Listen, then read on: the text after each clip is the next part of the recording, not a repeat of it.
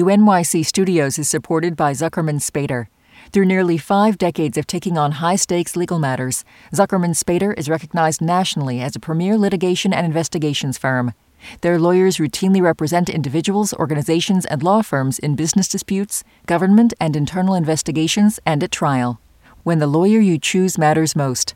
Online at Zuckerman.com. Radiolab is supported by the John Templeton Foundation, funding research and catalyzing conversations that inspire people with awe and wonder. Learn about the researchers making the latest discoveries in the science of well being, complexity, forgiveness, and free will at templeton.org slash podcast. Listener supported. WNYC Studios. Oh, y- wait, you're listening. Okay. All right. Okay. All You're listening, Listening. to Radio Lab. right. Radio. From WNYC.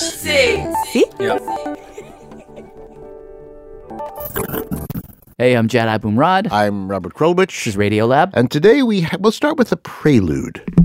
Hello, hello, England. Are you there? From our producer, Annie McEwen. Hello, Oh, hi! Yay! is that Annie? It is. Is this Rupert? Well done, yes, well done. this is Rupert Pennant Ray. Right, hello. He's 71 and he's had a very busy, very successful career. Yes, perhaps the two most prominent things I've done. I was on the staff of The Economist for many years, an editor.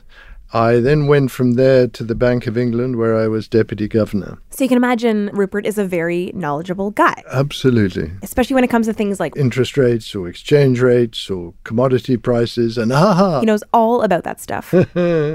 but this whole time he's been this like super successful guy. He's been living with this one big, Big- cavernous gap in my life. Yeah. Until very recently, Rupert knew absolutely nothing about science.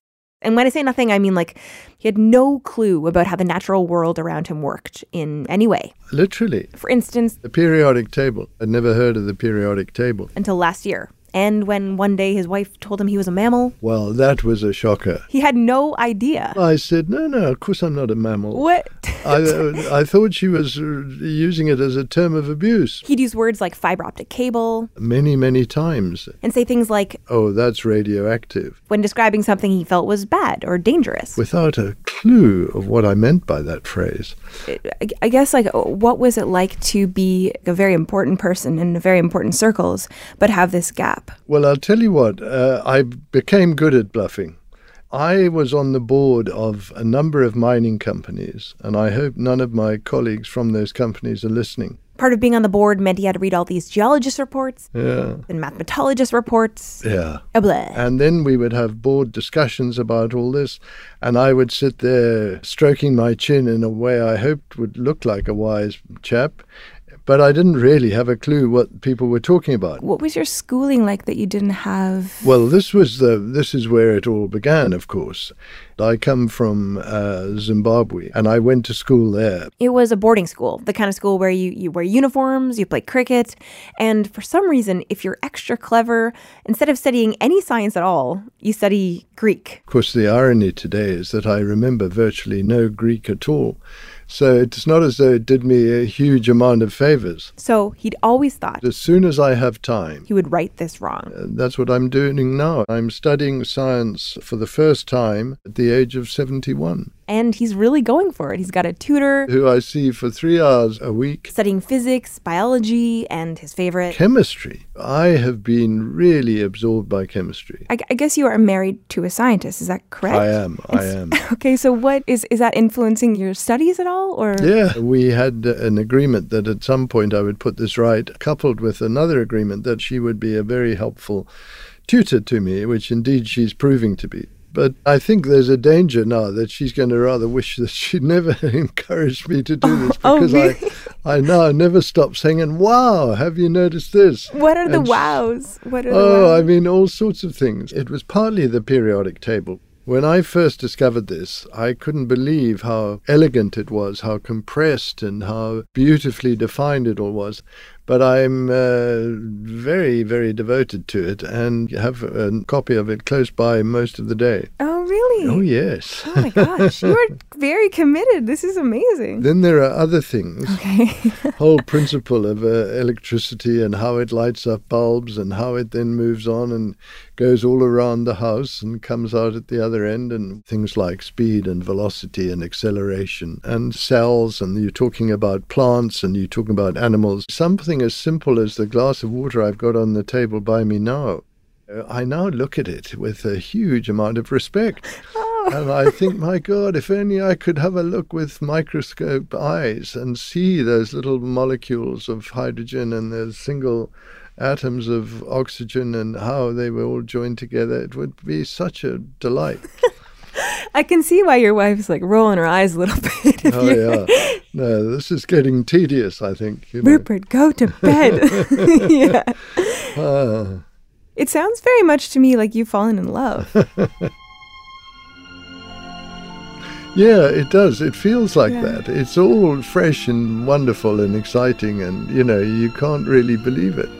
It's like one day having a miracle laser surgery on your eyes, and they turn from being colorblind to being fully functional and seeing the richness of the world around you and thinking, my God, and there I was in that one dimensional color. And now I've got all of this to revel in.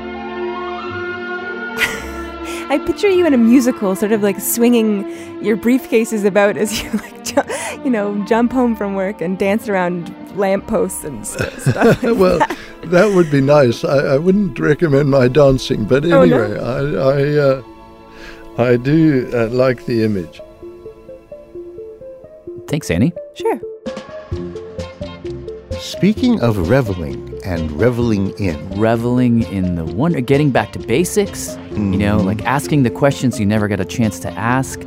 Uh, that's what we're going to do. That's what we're going to do. This is one in a series of shows we've been doing. All of us are curious about this, that, and the other, and some of the thises and the thatses and the others won't go away. They won't go into the show either. No, they won't go into the show Because either. this show increasingly is these big investigative things. Right. Feels like, okay, let's make a space for the this, that, and the others. So we did. We decided to just devote a few shows to small questions asked by our people that wouldn't go away. So what the heck? We'll just answer them. Yeah. And maybe in the process, you get back to that Rupertarian state of renewal, of wonder. Yeah. All right. So, uh, you ready, Bobby K? I am. We're going to start things off with Hello, hello. Hello. Hello. an Yay. interrogatory duet from Ooh. producers uh, Molly Webster This is Molly. Hi, Molly. and Ariane. Ariane Wack. Ariane. Uh, Hi, Ariane. nice to meet you. Nice to meet you, too. So we're going to jump right into the conversation that we had with this researcher. All right. Well, my name is Oriana Aragon, and I'm an assistant professor here at Clemson University. Okay. Um, She studies human behavior and emotion. So maybe you can just tell me, like, what made you first run into this question? Well, it was uh, summer 2011. Oriana was a grad student at Yale at the time, and one night she was just sitting around watching late night television. Conan O'Brien and We've talked about this before. Leslie Bibb. Very beautiful, talented uh, woman. you. are very the very talented and, and lovely actress was on, and she was talking about having encountered this cute puppy. Yeah, I mean, there was this woman. I was just at the um, hair salon, Mm-hmm. and she had this little dog. It was kind of an ugly dog. It was like a Maltese. It looked real janky, and but she took like this little curly hair, and she must have straightened it with a flat iron, and then she put one ponytail holder and then another ponytail holder, so it kind of looked like a water ox. Yeah. And then Oriana says Leslie did something that just sort of struck her. She started like gritting her teeth, scrunching her face, squeezing her hands. I just walked up to her and I was like, this dog is making me so mad. I'm gonna punch it. It's so cute. You know, she's like, it's so cute. You just want to smash it.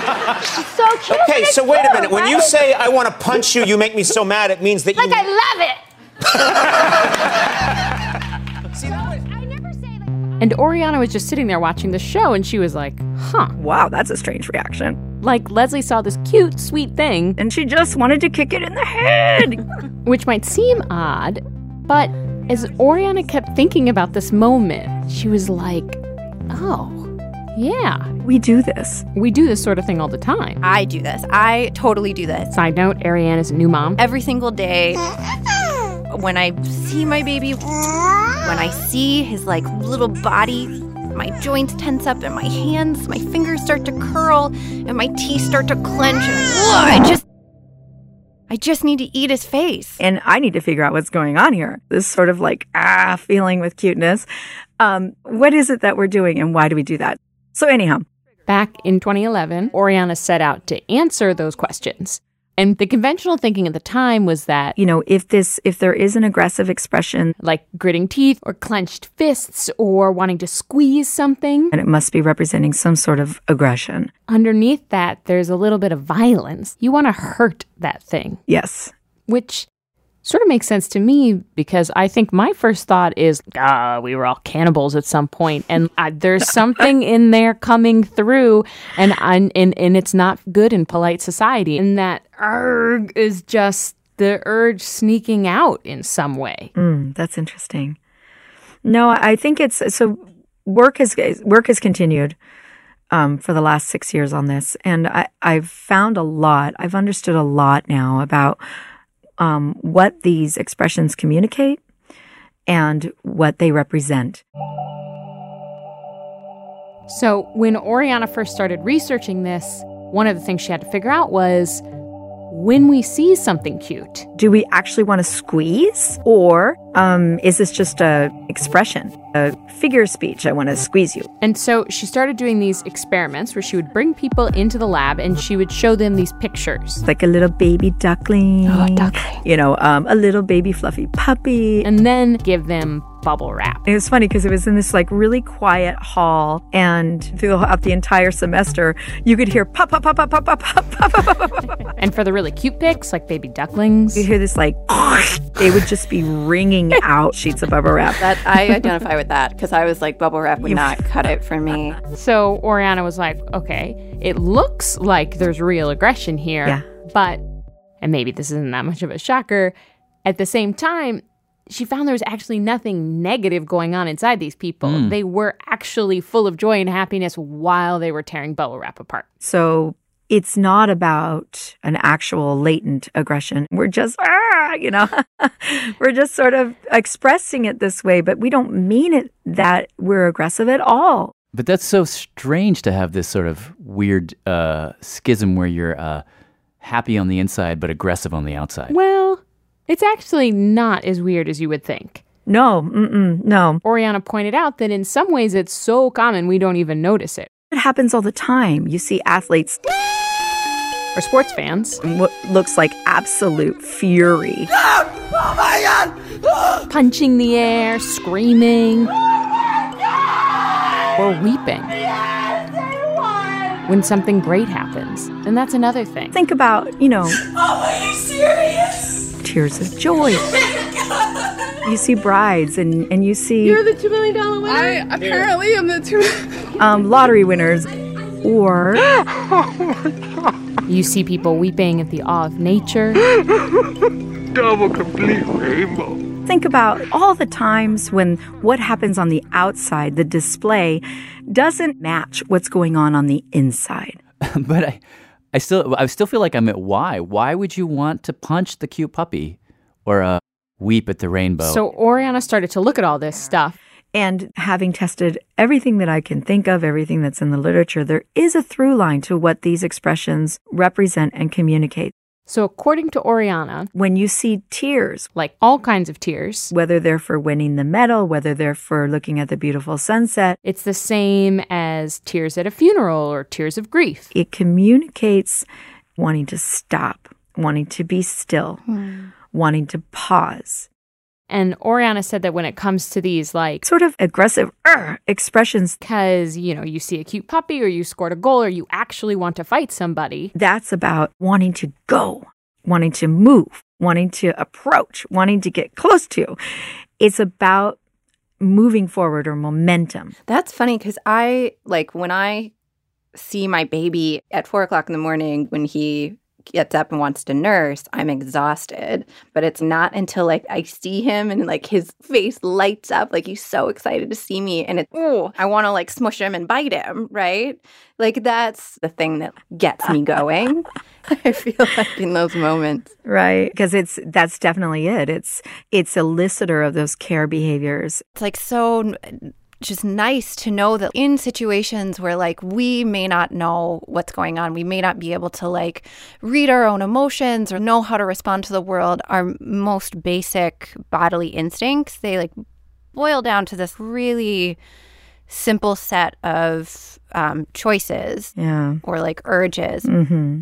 You know what I think is I, I find myself thinking um, in a way that I appreciate is uh, you know the, i'm not even going to get all these right but do you know like remember when like humans used to think of themselves as composed of like fire water wind The humors, yeah. that's exactly Yeah, yeah, right. yeah. and somehow in this conversation i feel like oh we were right all along it might not have been fire but it could have just been go Yeah. you Right. know and maybe Yeah. it wasn't water but it was stop Yeah. That's what I'm telling you. We need a self help book out of this. okay, I'll get, I'll get right on that.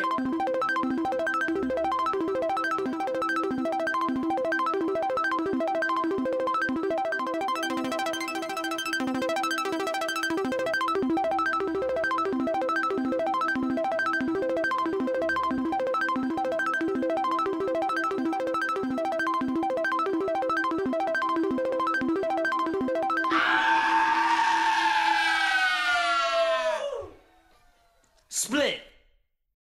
Thank you, Molly Webster. Thank you, Arian Wack. Molly's here, by the way. I was like, "You're welcome, Robert." um, I'm I'm now disclaimer Molly, which Oh, is just okay. to say that uh, Leslie Bibb has actually been on Conan uh, a number of times talking about how she wants to punch dogs and and and and punch babies, and in one she wants to slash Angelica Houston's face, uh, all motivated by the same cute aggression Slash reason. her face? Slash her. That was how she introduced herself to Angelica Houston.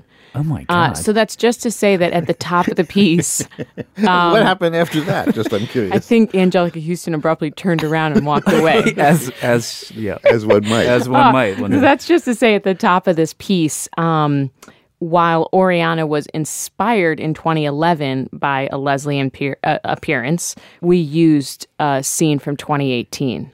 Okay. There was like a Oh, black okay. outfit in one and a red outfit in another. got it, got it. All right. Well, Well, thanks, you're Molly. welcome, guys. Yeah, sure. Okay. Have fun. All right, Tracy. Hi. Should we ask you how you how you got the idea to do this? Is- Right. Is, that the right question to start us off, or but you, are it's it is a question, and it will do for right now. Okay. so, Tracy, facing the challenge of a completely blank page Uh Uh-huh. huh. where any question at all might be legitimate, Correct. how did you land upon this one? Um. So, um, one of my friends. Am I here?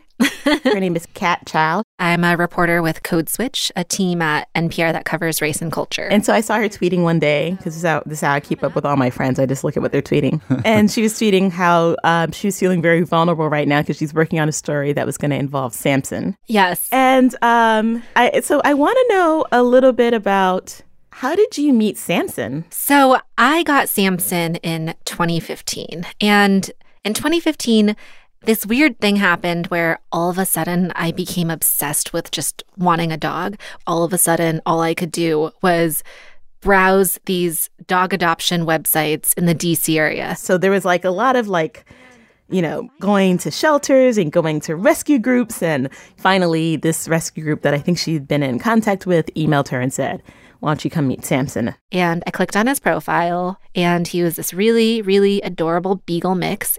Uh, they had this like cute video on YouTube where he's jumping around and he looks so happy and he's romping in a field playing with other dogs.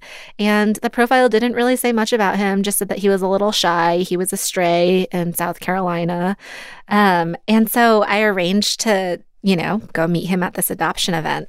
And when my partner and I go to the event, we find Samson and he is just as cute in person, except we notice that he's super, super scared, where Oh. he's like shaking Oh. and he can't even stand on his own. And the people at the adoption event had to have him in his lap.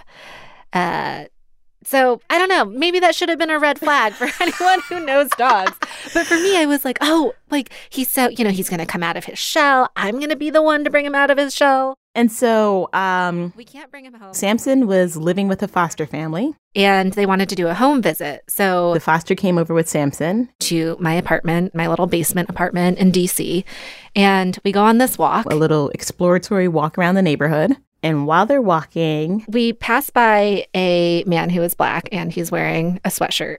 And the foster turns to me and goes, Oh, he doesn't like men in hoodies. so Kat is thinking, and I'm thinking it when she's telling me this. Are you saying that he's scared of guys in hoodies, or are you saying that he's afraid of black men? Right. But Samson was also afraid of me. Um, and I still really badly wanted a dog. And Samson seemed, you know, just like like he needed me.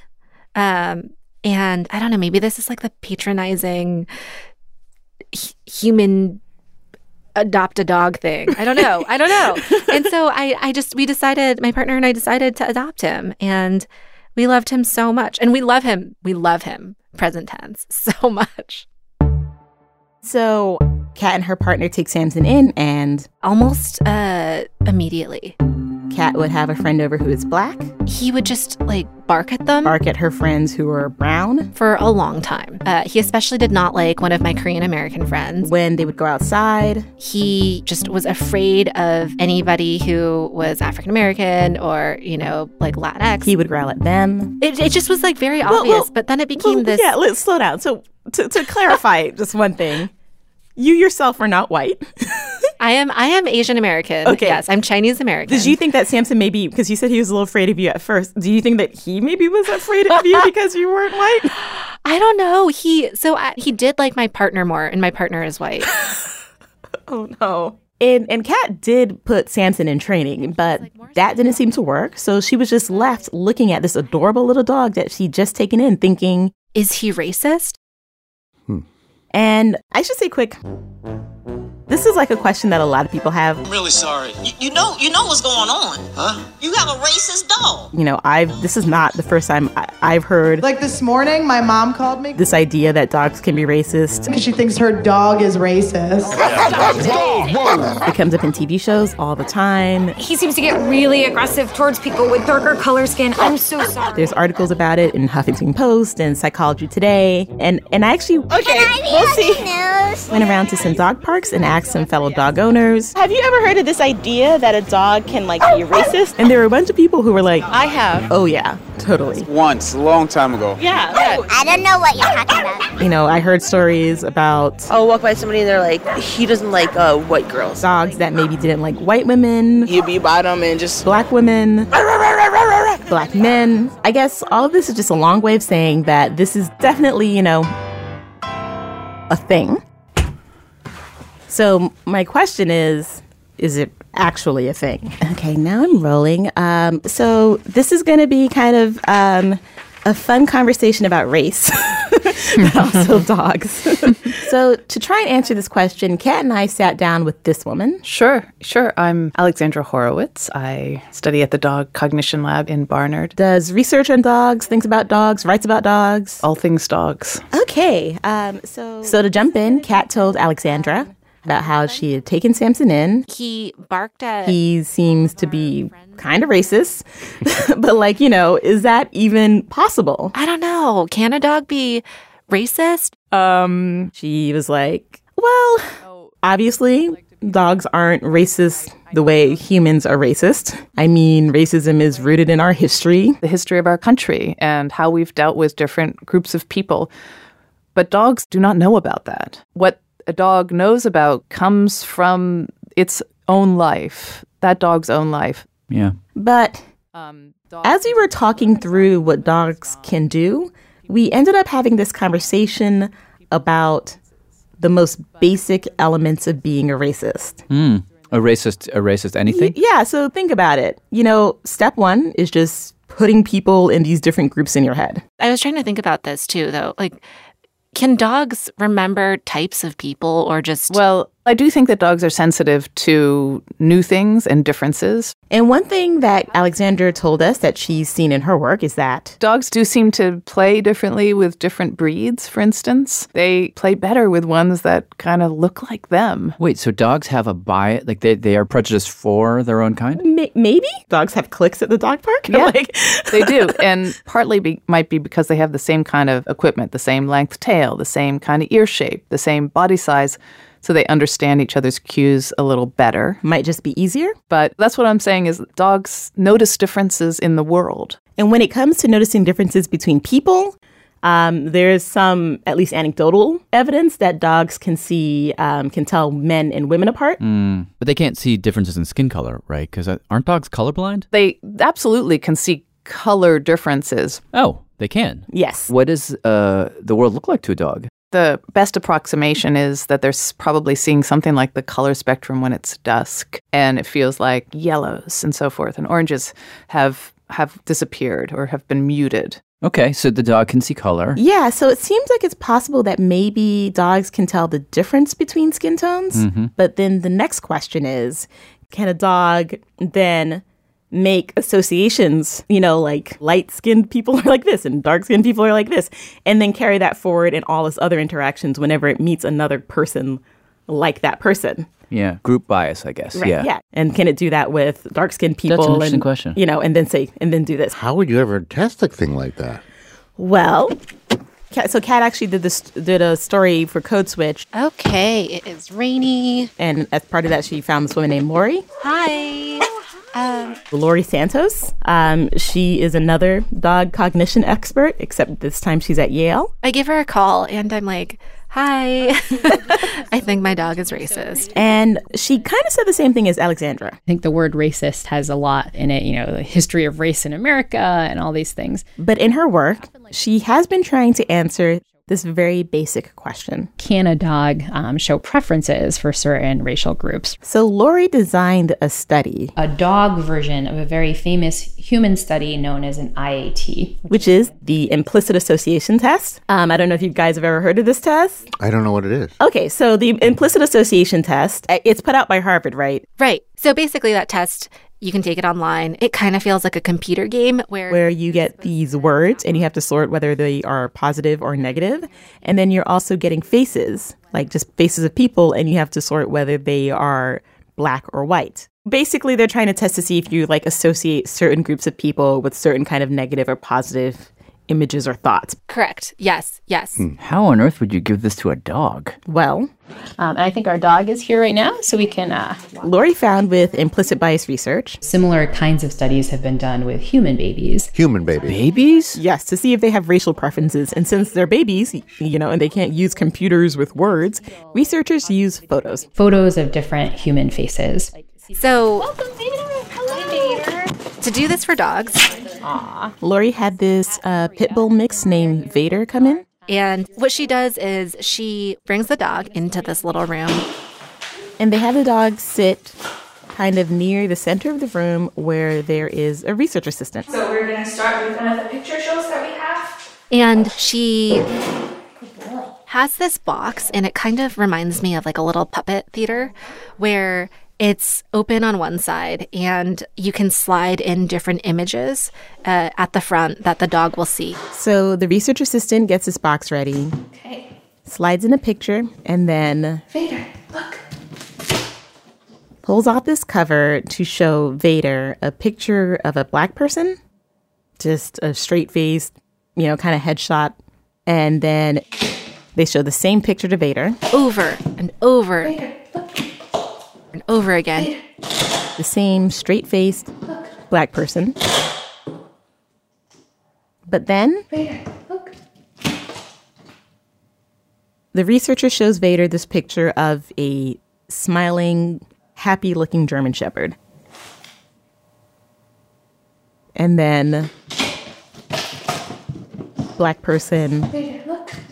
smiling German Shepherd. It's all very randomized. So sometimes it's black person, black person, then smiling dog, and you know, you get the idea. Good Oh, boy. Good boy. And what is it that they're looking for here? Well, so that day with Vader, they only showed black faces and happy dogs. And, um, you know, when Vader comes in again, they'll likely show him other kinds of combinations white faces with angry dogs, black faces with angry dogs, and, and, and you know, so on. And what they're looking for, and, and this is the same thing they're looking for when they do this test on babies, is to see whether the dog is attentive and focused or bored and unfocused. Basically, how is a dog reacting to these two different pictures being put together? The way Lori put it was, you know, if if a dog shows like a pro white bias, then they should find the categories of white faces with happy dogs easier to process and therefore more bo- boring. So they might like look away more or they might not be able to stay focused. Boredom implies that that dog might have a preference for white people.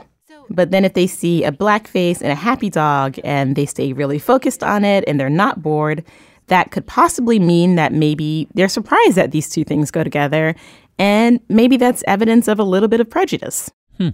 So, uh, so what has Lori learned? Well, Jad, um, here it is the big news, and it's too soon to tell. It's still too early to tell. Yeah.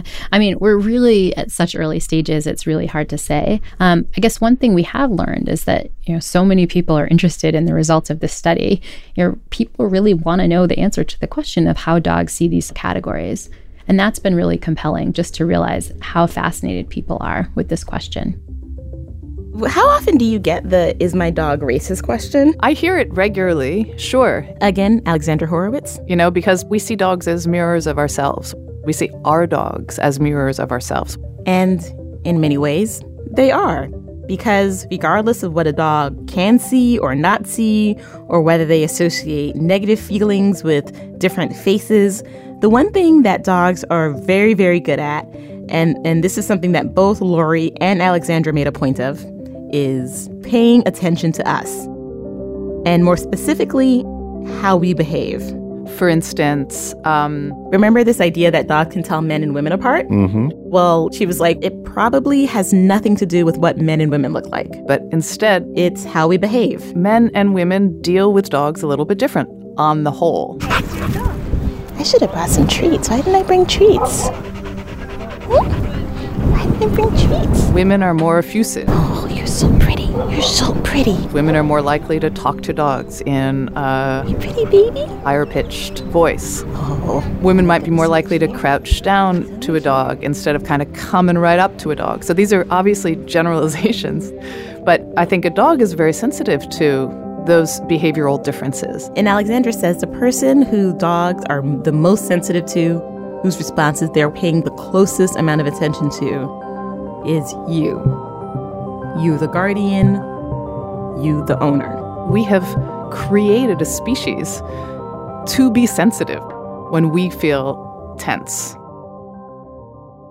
I wonder if, you know, I suspected this thing, it became this like sort of funny but not really funny thing that I always wondered and somehow conf- like confirmed it or made it happen just by, you know, just the anxiety of, oh my gosh, is my dog actually is he racist, quote unquote. Well, so if, for instance, and I don't want to put behaviors in your, I don't want to say you're doing something you're not, but if you tense up when you see your dog starting to have a reaction to somebody, um, and your dog's on the leash or they're at some level in your control, then the dog will will feed off of that. Kat, do you think that that's something you do? Do you think that you're that you have almost this pre-reaction to Samson's reaction that might tell Samson to react? Yes and no. I don't know.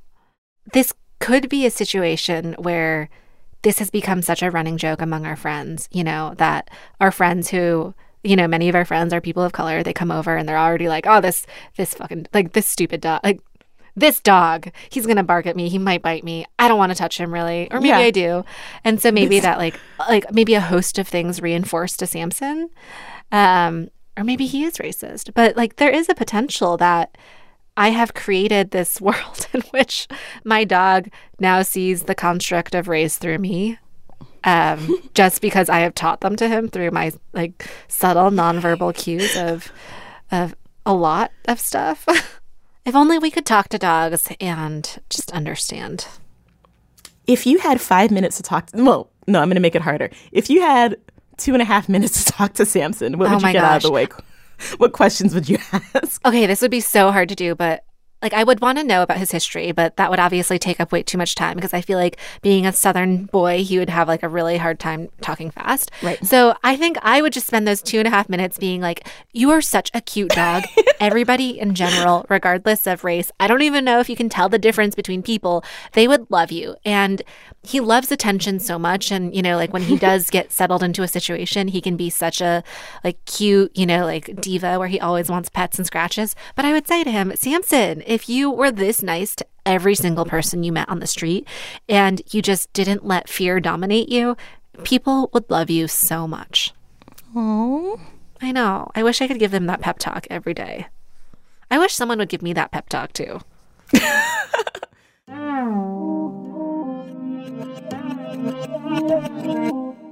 Samson, come on. Let's go on a walk. Come here. Come here. Yes, good boy. Okay. Okay.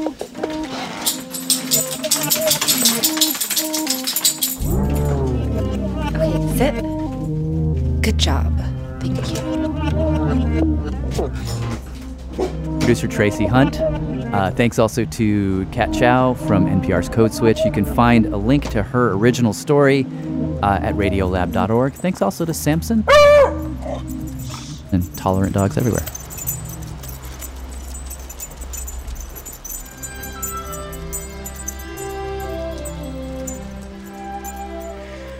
natural waste, canine companions, and the lure of inattentively pooping in public. What a title. Sticking with dogs for just another beat, Raffle here Raffel Krolzedi. I write for Harper's Magazine. has had a long standing question, one that was answered by a German scientist, Matthias Gross, in that scientific paper he just mentioned. So this began for the author of the paper much the same way that it began for me. It was an idle curiosity. He was raising three kids. He would take them to the park, their children and families around. But there was also the sort of crisis level of dog poop. He sees people letting their dogs poop and then just walk away. And he starts to wonder how can you just leave the poop? How can you do something so so specifically antisocial as leaving feces on the sidewalk? What's with these people? What's what's going on in people's heads? And so on the way to work in the morning, he would follow people at a certain distance without talking to them and take notes. You have the study there in front of you? I have the study here in front of me. And I quote Neighbors watched poop falling out of the dog, what it means to poop in public, a huge pile of excrement on the ground. And on the way back, dog owners look away from their pooping dog. In the afternoon, he does the same thing through the medium of poop. The earlier science had had my god the fact that there's previous studies was kind of great but in the previous studies on this which he cites the typical distinction is between people who pick up the poop and people who just leave the poop, which they categorize as uh, responsible and irresponsible dog ownership. But after he's observed these people for a while, he starts to recognize that there was something more complicated, intriguing, and subtle going on. So one of one of the behaviors he observes is people bagging the poop, going to that trouble, and then just leaving it. You mean scooping the poop up, putting it into an envelope, a plastic envelope of some kind, and then they don't throw it away? Yes, people will bag and abandon. Sometimes right next to garbage cans that are not overflowing.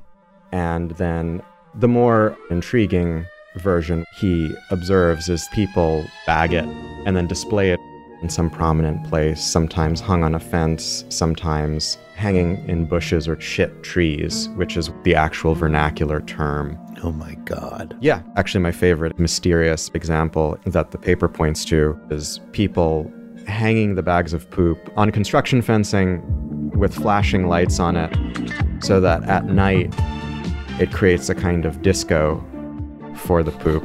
That's that's how he describes it.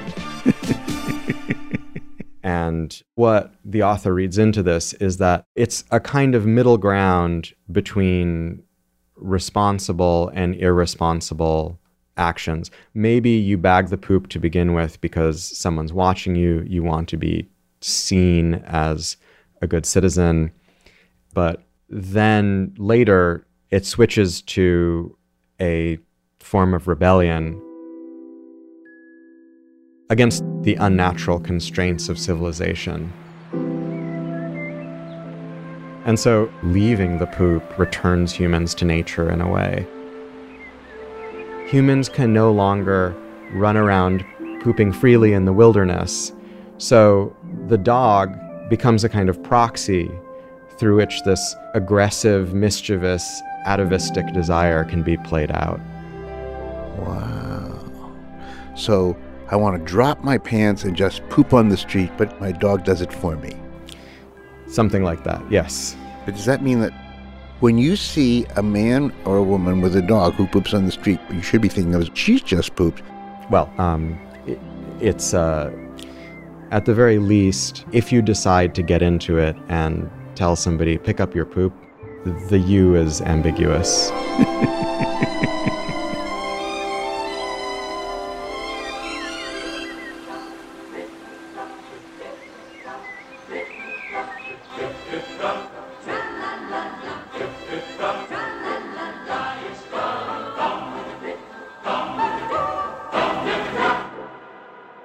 Let's sing a Gaelic to spring song.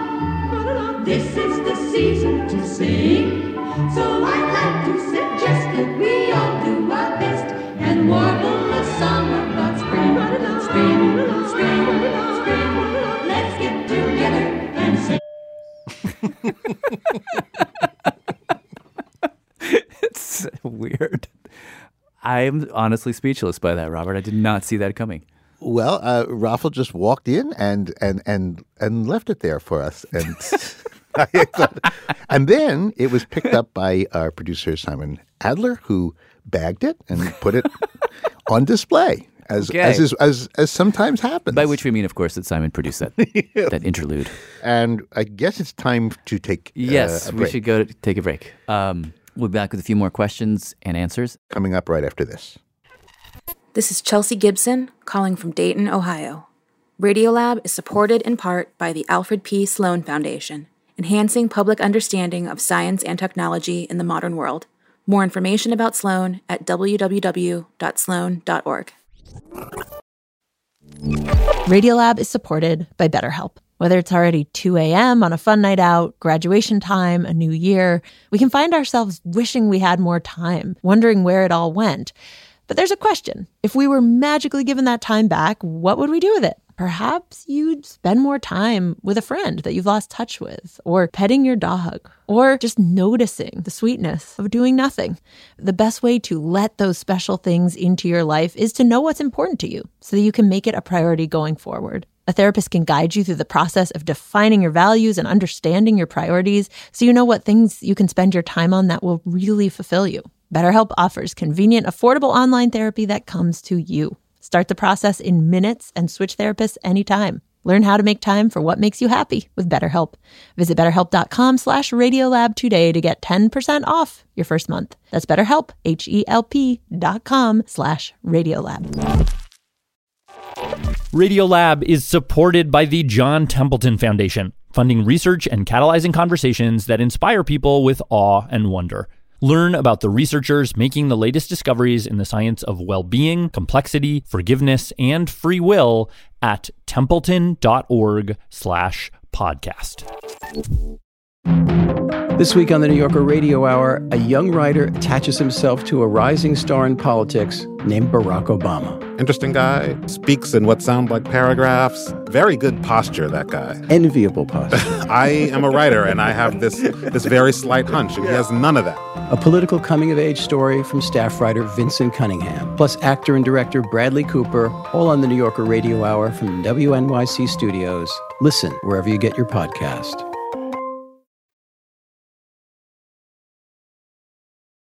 Jed. Robert. Radiolab. So we're going to continue in our little cavalcade of questions and answers. And the next one up comes from producer Pat Walters. Hello, uh, Emily, are you there? I'm here. All right. So a few months ago, I called this tree scientist. I'm Emily Burns, and I'm the science director with Save the Redwoods League. Okay. Uh, I have so many questions about trees for you. Um, All right, awesome. But I really just had one question. So I uh, I read this little tiny article in the spring, I think, which had a fact in it that really shocked me. Uh, and the fact was that redwood trees have 12 times as much DNA as humans. Like, is that true? Well, it looks like it is turning out to be about eight times bigger than the human genome. Okay, eight times. So 12 is close, a little uh, overestimated. Maybe it's not a reliable source. But the idea that like these trees would have so much more DNA than us just kind of like twisted my brain up in seven different ways. Yeah, it's pretty crazy. Because you usually think of genes as having something to do with complexity. Exactly. So if you're Mozart or you're a tall tree, like who's going to have the most genes? Right, like a redwood tree is basically just a big pine tree. So, like, what is all that extra DNA even doing? Well, I'm not a geneticist. Yeah, yeah, yeah, Forest conservation. yeah. But one thing Emily was able to tell me is that I was missing the forest for the trees, so to speak. And why is that? Well, so Emily told me That coast redwood, while it does have a very large genome, there are tons of things that have way more DNA than us. it's kind of mind blowing. You just got to know who to ask. We just do uh, like a rundown Okay. of. All right. Yep. I can do that. Cool. So an onion has five times as much. An onion. Yeah, boring little onion. There's some salamanders with 40 times as much. 40 times? Wow. I've got a list here. Things like lungfishes. Lungfish. Yep. A cockroach. A newt. bread wheat. Really? Oh, A lobster. A lobster just lies at the bottom of a cold sea and molts. gets even worse because at the top of the list, arguably the organism with the most DNA in the world, with 50 times more DNA than a human, is a tiny, not so remarkable looking little Japanese flower. That's deeply strange. I know. It's puzzling. This, by the way, is biologist Ryan Gregory. Professor at the University of Guelph in Canada. And uh, my area of study is why certain salamanders have 40 times more DNA than you and I do. And Ryan told me, like, no one knows exactly why that's the case. Well, that's why I still have a job, is because this is something we're trying to figure out. But according to Ryan, here's what we do know. So, in your genome, and I, I say yours, and I mean that in, in mine too, I'm not Yeah. trying to single you out. Take the human genome. Your genome is, is about one and a half to 2% genes. Only about 1 to 2% of your DNA is involved in making the stuff that makes up you. That's the stuff we call genes. Now, there's another couple percent that we now think are there to turn those genes on and off, which is important. But the vast majority of your DNA is Kind of accumulated uh, detritus could be a gene that sort of mutates and degrades and no longer works. it might be random, redundant copies of other DNA. For example, it might be uh, AT, AT, AT, AT a million times. Some of it is bits of virus. That became essentially stuck in the genome. And so now they're passed on from parent to offspring. Oh. But the key thing is that all these little random bits of DNA, they're just sort of hanging around. They're not really doing anything. Which Ryan says is how you can end up with a huge genome, even though you're just a tree or a frog or a worm or even a single cell. That's right. But if they're not doing anything to help me, why Well, they, they would be doing things to help themselves. help themselves? So it's a little bit like if you think about the bacteria in your gut, most of them are probably just there because you're a nice warm bag of nutrients that is a great place to live if you're a bacterium. That would be kind of the same sort of thing that might be happening in the genome, which is, But they're not like alive, really, right? Like they're well, or are they? I don't. well, I don't, I don't know. I think that depends a lot on your definition of alive. So, I mean, are viruses alive? Uh, that that's a philosophical question that is pretty difficult. Um, but the shift that you have to kind of make in thinking about the genome is less that it's it's basically the recipe for making you or the blueprint for a human or any of those kinds of things, and think of it almost more like a little ecosystem, uh, a jungle with all kinds of different entities doing their own thing. But the one thing that they all do is use us to make copies of themselves. So, in this vast ecosystem, in some part of your DNA, you'll get some ancient virus that just keeps copying itself. A little further down the line, another one doing the same thing. And then in some other part of your DNA, AT, AT, AT, AT, AT, AT, AT. You've got this weird chunk just copying itself again and again and again and again. Almost everywhere you look, you have these dumb bits of DNA just copying themselves over and over again, filling up your cells with useless DNA. So it's like a hitchhiker that gets into your car and you turn around and suddenly, instead of Fred, there's now Fred and Fred. Yeah. And then you turn around again, there's Fred and Fred and Fred. Right. And then right. Fred and Fred and Fred and Fred. And that's pretty much how you end up with these super huge genomes. And sometimes that can be a problem. Ah, okay. So Ryan told me about this particular salamander. Certain group of salamanders called Belitoglossini. It's part of a f- very large family of salamanders that live all over the western half of North America. Find them in. They they uh, live in the U.S. The- At some point, a long, long time ago, something happened in the environment that made the salamanders get littler, which is fine, except for this one problem. They have big genomes, and the more DNA there is, the bigger the cell is. So more DNA, bigger cell. because all the DNA has to go in the nucleus of every single cell. So as these salamanders start getting smaller and smaller and smaller, their bodies are getting smaller and their heads are getting smaller. But because they have these huge genomes, They tend to have big neurons, and now you're trying to cram a whole bunch of big neurons into a tiny little skull. Well, you- you're not going to fit as many, and so relative to uh, other salamanders that haven't been miniaturized, their vision starts to degrade slightly. Their ability to look around in the world and distinguish like what's an insect and what's a leaf gets worse. Oh dear. They can't do the kind of visual predation that you normally see in their closer relatives. And instead, they've shifted to being lie in wait predators. Basically, having a huge genome made these salamanders get dumb.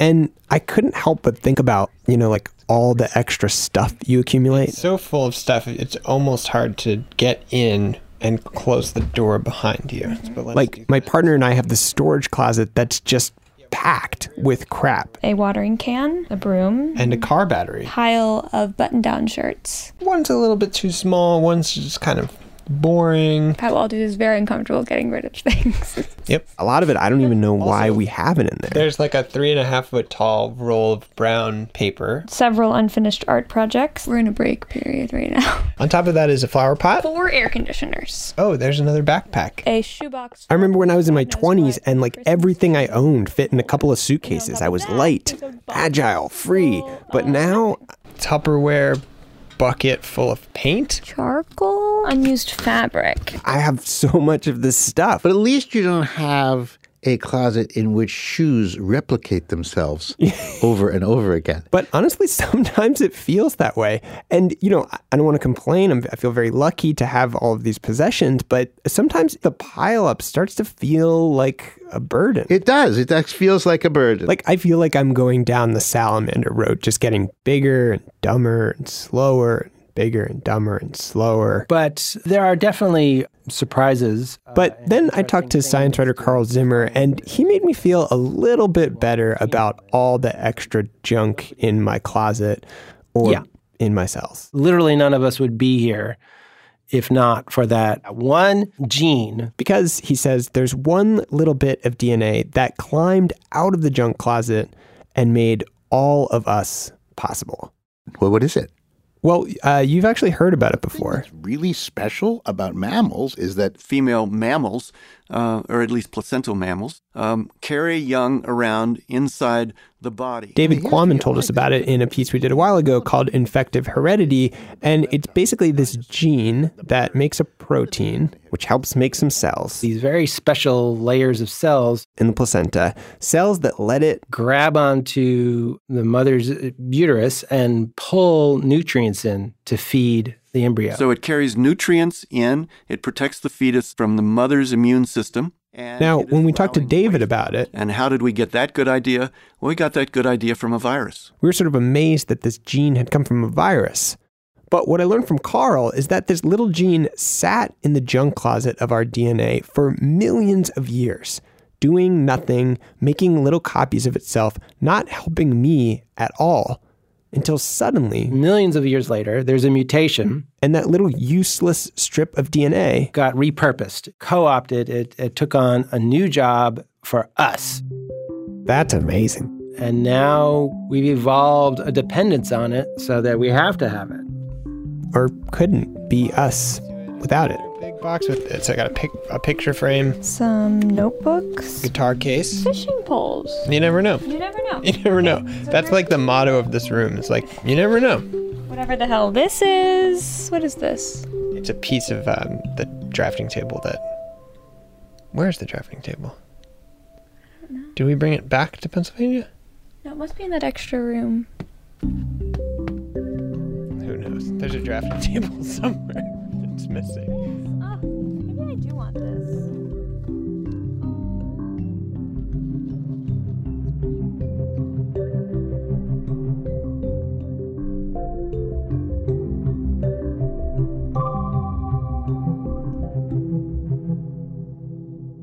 I know this feeling. I Mm. know this feeling completely. What's that? Like rummaging around for I the- just don't like to let things go because I think that they will always bounce back at some They'll point. have I just their can't. placental revival at some point. Those old pants, the bike that, yes, without I, the I wheels. have tight pants that are waiting for me to get skinnier, sitting in the corner of the car. There's a There- whole. This is about real optimism that the that the the weight you carry is actually one day going to come back and make you light and airy and beautiful.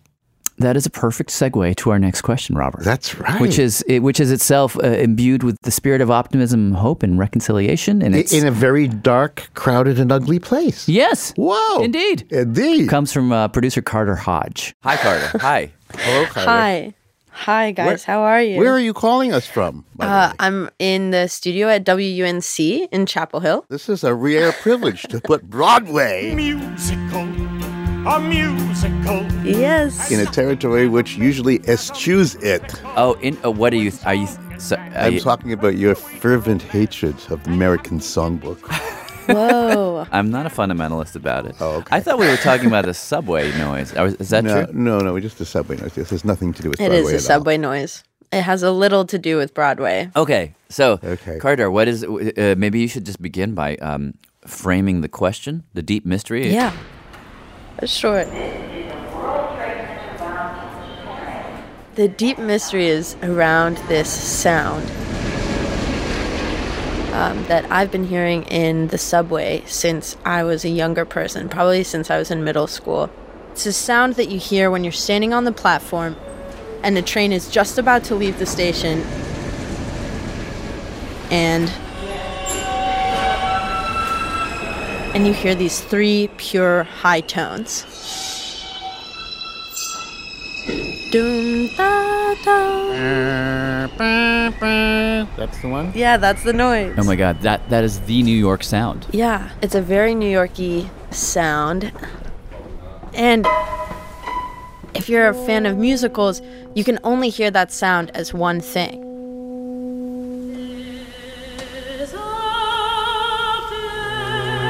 So it's totally unmistakable as the opening notes to like the most famous song in West Side Story, Somewhere.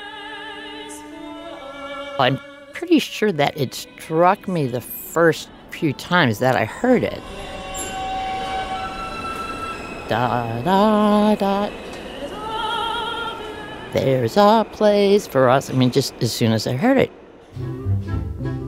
In the course of reporting this story, I talked to a bunch of different New Yorkers. My name is Julie Talon. I'm a writer and director. who are all curious about this sound. Is it supposed to be West Side Story? Is that intentional? I used to look around the subway car and wonder.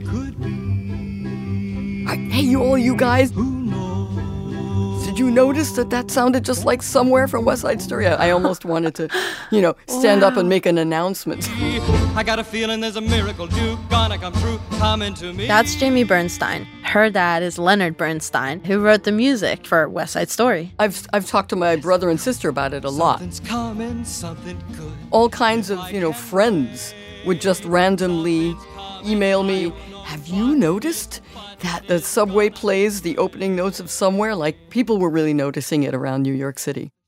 Okay, so the question is there's a sound in the subway. Right. And what and how would you finish the, the sentence? There's a sound in the subway. Where does it originate from? And is there anything interesting and beautiful about why it exists? Hmm. That's my question. And do you have any uh, guess what makes that sound? Is it the train that is singing this to me, or is it the steel rails under the train? That's what I thought That it is was. singing it to me. I thought maybe it I was. thought it was you the were listening steel. to singing rails, actually. I thought it was the train coming uh, rounding the corner as it's coming in to the platform. It's scraping its side against the incoming thing, and that's creating a squeal that just so happens to always hit that pitch. Uh, no. That that's not it. This is the Van Cortlandt 911 train that has stop at 222. Did you solve the mystery? Well, you're just gonna have to listen and find out. Okay. So Sarah Kari, the producer who'd been helping me, made a call to the MTA, don't think this crosswalk works. and they told us that we were supposed to hop on a train, a train, and go way uptown to this warehouse, this big train warehouse, and we were just told to find a guy named Sheldon. Hello. Hi. So nice to meet you finally. Hi, Sarah. Good to meet you. Hi, Sheldon. Nice to meet you, Sheldon. I'm Carter. Sheldon is this engineer who works for the MTA. He's been there like 13 years. Anytime we can be of help. And This is really exciting for This building was built 1946. He took us into this massive train repair room, Whoa. Oh my goodness.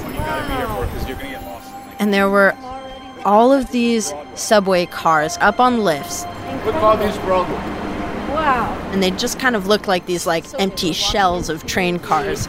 We're walking into the electronic component shop, and then Sheldon pulled us into this room off to the side through these sort of heavy doors. This is an electric component shop. Anything related to electric control is done by here. So are you bringing us here because part of what we're interested in has to do with an electric component?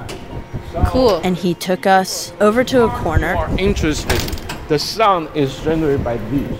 and he pointed down at this rectangular piece of metal the size of a suitcase. Called phase module. Phase module, why it called phase? It's it's changed DC to three phase. Wait, wh- uh, what is this thing? This is a part of the train? Honestly, it was a little hard to know because he just launched right into like engineering language. Motor power source back to the DC 600 volt. But yes, it's part of the train. It's this little box that sits next to the motor. And from here on out, I would like for it to be referred to Okay. as the singing box.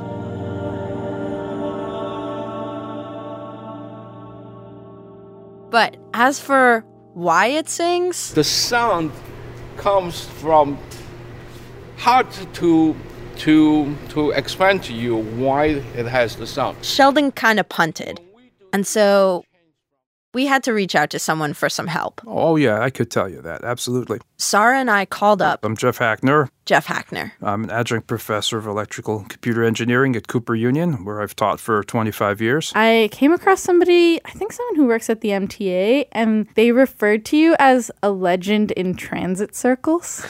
Uh, um, I'm not sure. I'm not sure who said that, and um, how much they had to drink when they said that. But uh, but uh, I've been involved for many years. And Jeff broke down the singing box for us like this. He started by telling us how the box even got into the trains to begin with.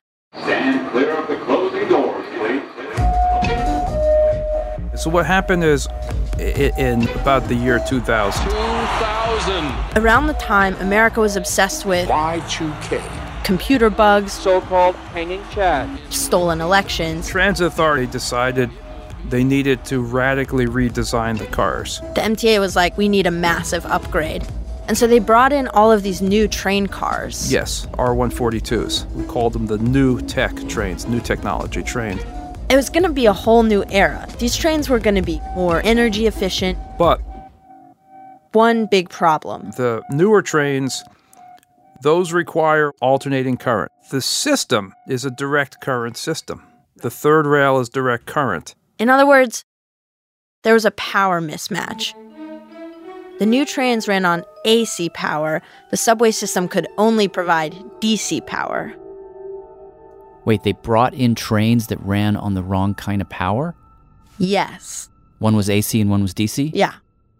What exactly is the difference between AC and DC again? Well, it's all based on the flow of invisible electricity. As Jeff explained it, when you have DC power, the flow is long, smooth. It's steady, like a straight line. With AC, It's like pulsing, kind of. It is, right. It's known as a sine wave, a sinusoidal wave.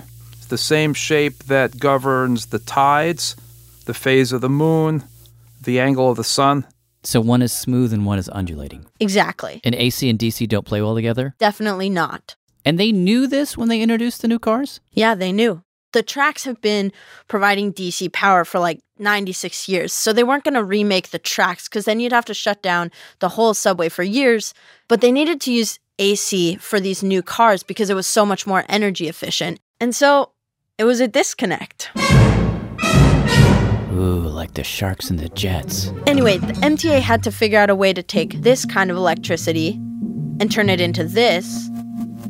And that's You are interested. The sound is generated that's by where the singing box comes in. called phase module. It changed DC to AC phase. That box that Sheldon showed us, that's what translates the electricity from one kind to the other. And basically, what these boxes do is that when the train is cruising along, drawing in DC power from the third rail, power goes into that little box in the engine, and inside that box are these little transistors. You can think of these as switches, like like light switches. And Those switches go on and off, on and off, on and off really fast, and in the process, take that DC current and I guess you could say, like, chop it up. And where does the sound come in? Okay, so this is the part that I don't fully in my soul understand, but as Jeff explained it to us, The flow of current in and out of these devices creates mechanical stresses within them. when you feed electricity into the box, the transistors on the inside of the box and the inductors and the various things, they get sort of jostled. And when they do, They act like little loudspeakers. They're not designed as loudspeakers, but any of these devices, when you flow alternating current flu- through them, will have uh, some tone emitted. and it's the current interacting with these like physical parts. Yeah, that's what's making the sound. Okay. Then a bunch of very complicated stuff happens. Oh. But all you really need to know is that when you run current through the box, the stuff on the inside of the box gets stressed. It it vibrates, I guess. And that creates a hum. a high pitched whining sound Yeah. that changes in pitch depending on speed. And that's kind of the key to the melody. The transistors chop up the electricity at different rates depending on how fast the train is going. And the train has three gears. Well, you can think of them like gears. Gear one is when it starts out, transistors are doing their thing, and this is the sound that comes out. And then the train shifts to a higher gear as it accelerates, and then this is the sound that comes out. And then as the train settles into a groove, the transistors slow, and then this is the sound that comes out, which gives you that melody.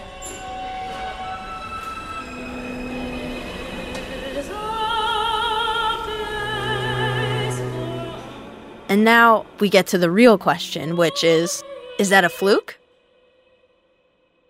Or could that melody be intentional? So, so We asked Sheldon from the MTA. do you think that those n- notes are like just coincidence? Like that's just the sound that it makes, or like could they have been selected? No, it's not. It's not on purpose to give you to let you hear that sound. It's not to let us hear West Side Story in the subway. No, no, no, no. Boo. But then we talked to Jeff Hackner. Every time that switch. And he told us that when you're designing a system like that singing box with the three gears, each gear does have its own settings, its own frequency of electricity. And if you're the engineer, you're setting that for each of the three gears. and y- you're picking a frequency that is not going to overheat the equipment and at the same time is fast enough that it's going to average out to this nice smooth sine wave. I think it's interesting that you use the word pick. Yeah. Well, this is part of your conspiracy theory Yes. that Yes. that that somebody designed these three notes. Yes.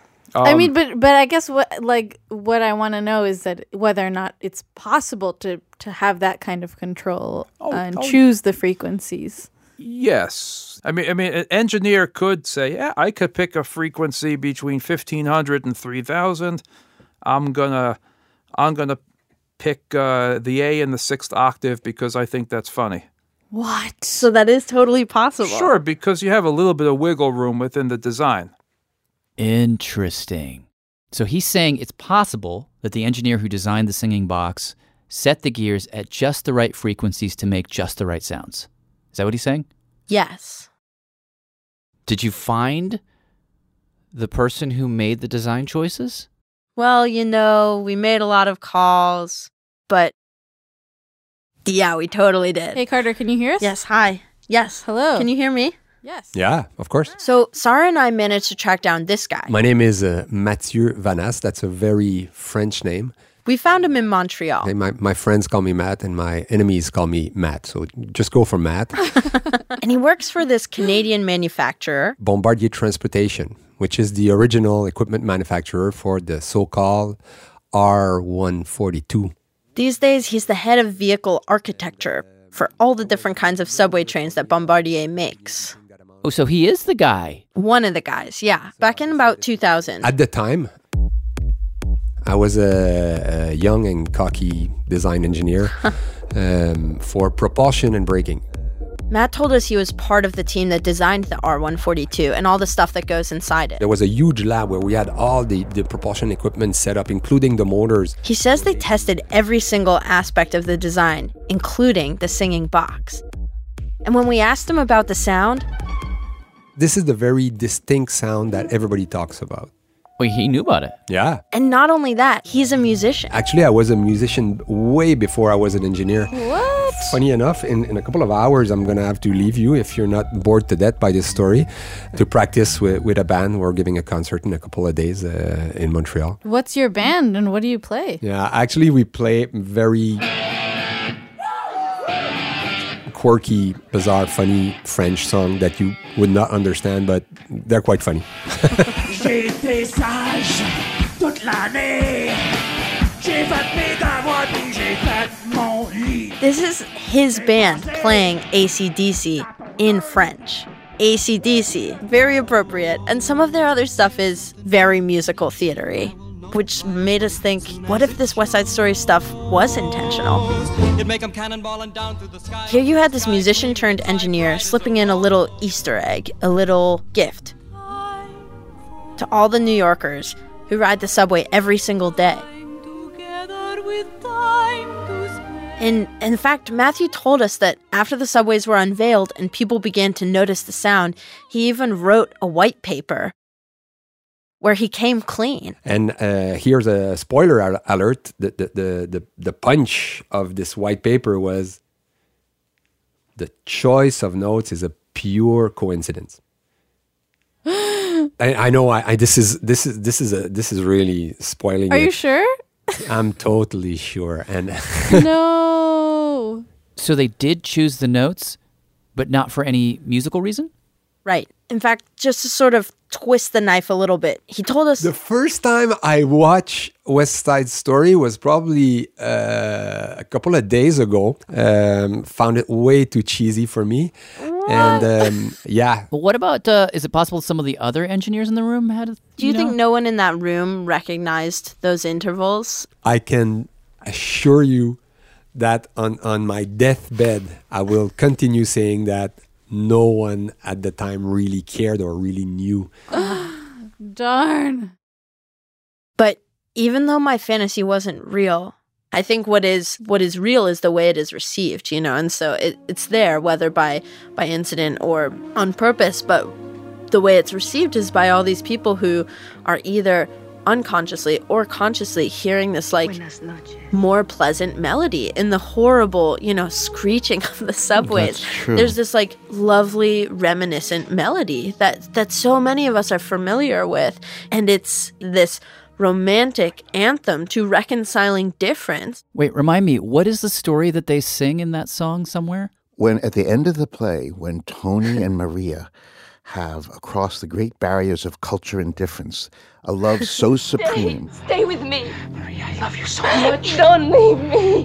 Whatever you want, I'll do. Just when Tony and Maria are finally together in Maria's bedroom. That's Jamie Bernstein again. And and yet It's everything around us. all this h- terrible stuff has just happened. They had the rumble and they're dealing with all this ghastly tragedy. Then I'll take you away when nothing can get to us. And trying to rise above it. And so they sing this song. A place for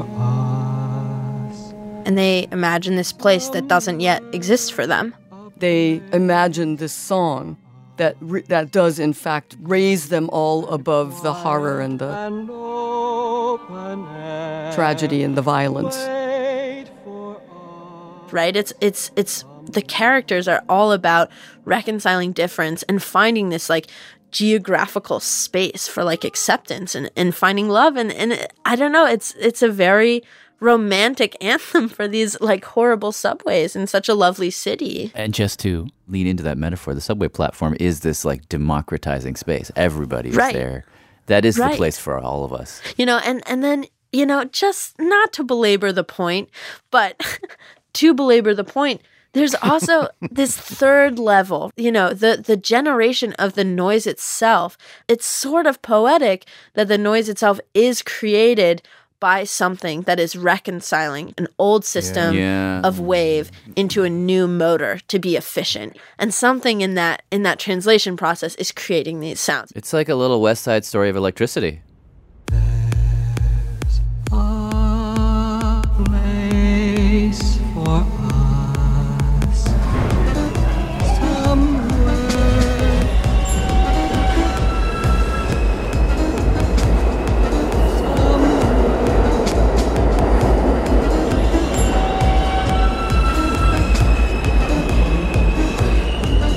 Now, a true story though, true story. Uh, a couple of years after, we were using the same technology uh, for the Long Island Railroad. Mm-hmm. The M7 from Long Island, um, the traction package is made by Mitsubishi Electronics.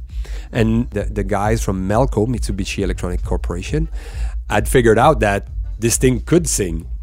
And the demonstration they always do with their inverter is that they, they make it sing the ode to the joy, you know, na na na na na na na na na na Wow. na na na. That's you know, pretty cool.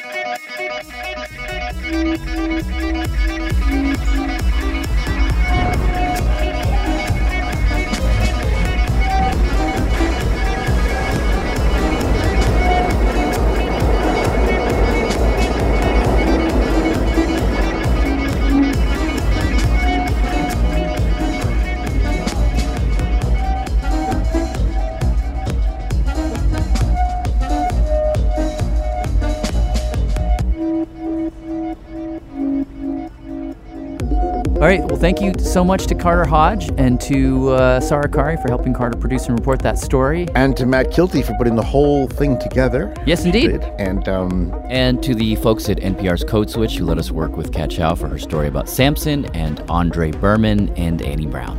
Oh, yes, You you, go. say it to them before I say it to them. Okay, because I, I have the advantage of uh, I will remember the email address, which you will never do. That's true. Maybe fact, I should go say it ahead. to them and you could do the email No, address. no, That no. would Why make don't you do sense. the whole thing? Let's let's see where this goes. All right, let me do the first part. Yeah. Listen, everybody listening to this show has probably at some point thought, I have a question too. Something has entered my head and I can't get it out because I don't know the answer and I want to know the answer and I'm a wee bit embarrassed to ask. Mm-hmm, But that embarrassment is no longer a problem. Just write us here at Radiolab slash at at yes W W N. N Oh my YC, God. WNYC dot org. I know that part. Radiolab at WNYC. That's right. I said it trippingly off my tongue, didn't I? Yes, you did. You got there eventually. So that's it. so Props if to you for have the idea, Radiolab at WNYC. WNYC.org. Send us a question. We will answer it. or We'll try to Get in our do a next. slash thing like the Radiolab There's no WNYC. slashes in email addresses. Sometimes when you want to cache some particular questions, you go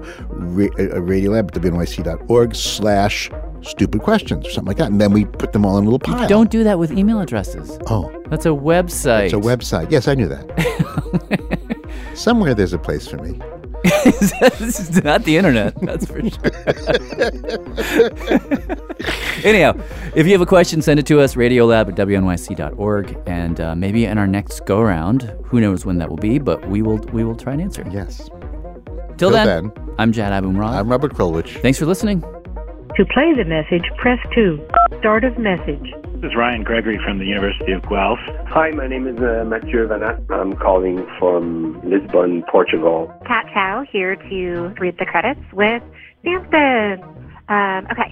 Radiolab was created by Jad Abumrad and is produced by Soren Wheeler. Dylan Keefe. Is our director of sound design.